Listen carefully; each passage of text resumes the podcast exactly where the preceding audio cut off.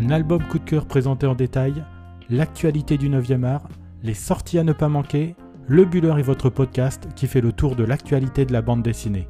En quelques minutes chaque semaine, je vous propose de nous accompagner dans l'univers de la BD et dans ce 13e épisode, on fait un saut en arrière pour se projeter dans les années 80 en compagnie d'un groupe d'adolescents dans la bande dessinée Une année sans Cthulhu.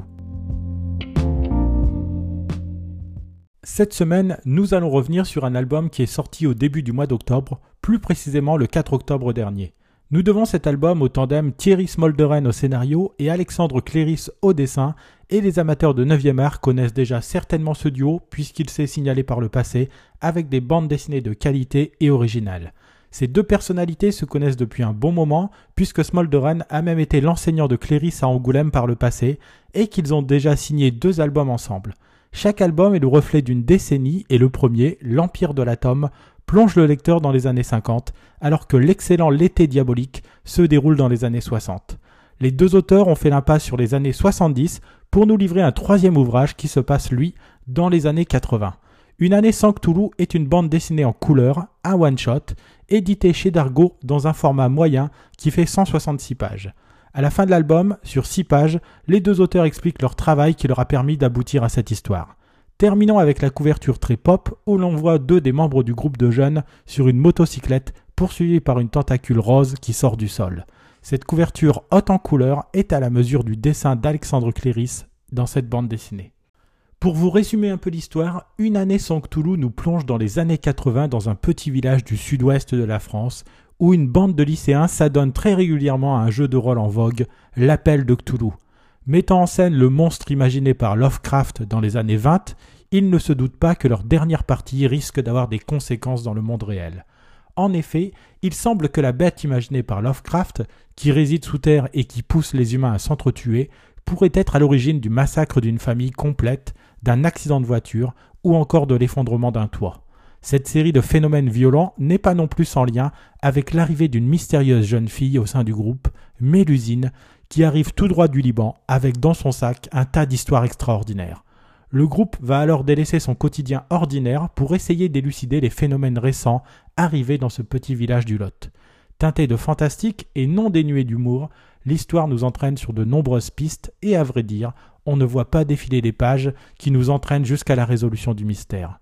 Sur l'intrigue centrale vient se greffer de petites histoires qui rend le tout foisonnant et passionnant à lire, voire même à relire. Comme vous l'avez certainement compris, du scénario jusqu'au dessin, nous avons ici un album qui joue avec de nombreuses références aux années 80. Pour réaliser son dessin, Alexandre Cléris dit d'ailleurs s'être inspiré des couleurs de ces années-là pour faire évoluer ses personnages dans un monde chromatique très pop et coloré. Son style, qu'il rapproche un peu du manga, est tout de suite reconnaissable et il sert à merveille l'histoire que lui a taillée sur mesure Thierry Smolderen.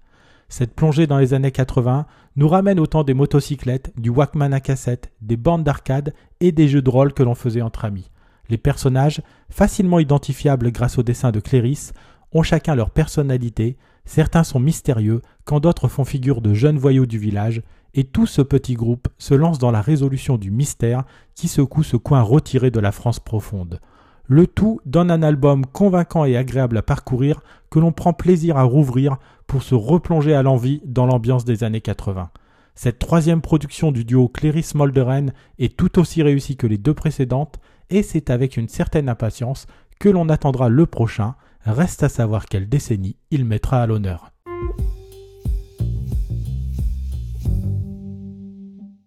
Comme chaque semaine, terminons ce podcast en allant faire un petit crochet du côté de l'actualité de la bande dessinée.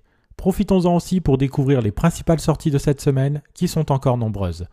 Commençons par la sortie jeudi dernier du dernier Astérix intitulé La fille de Vercingétorix.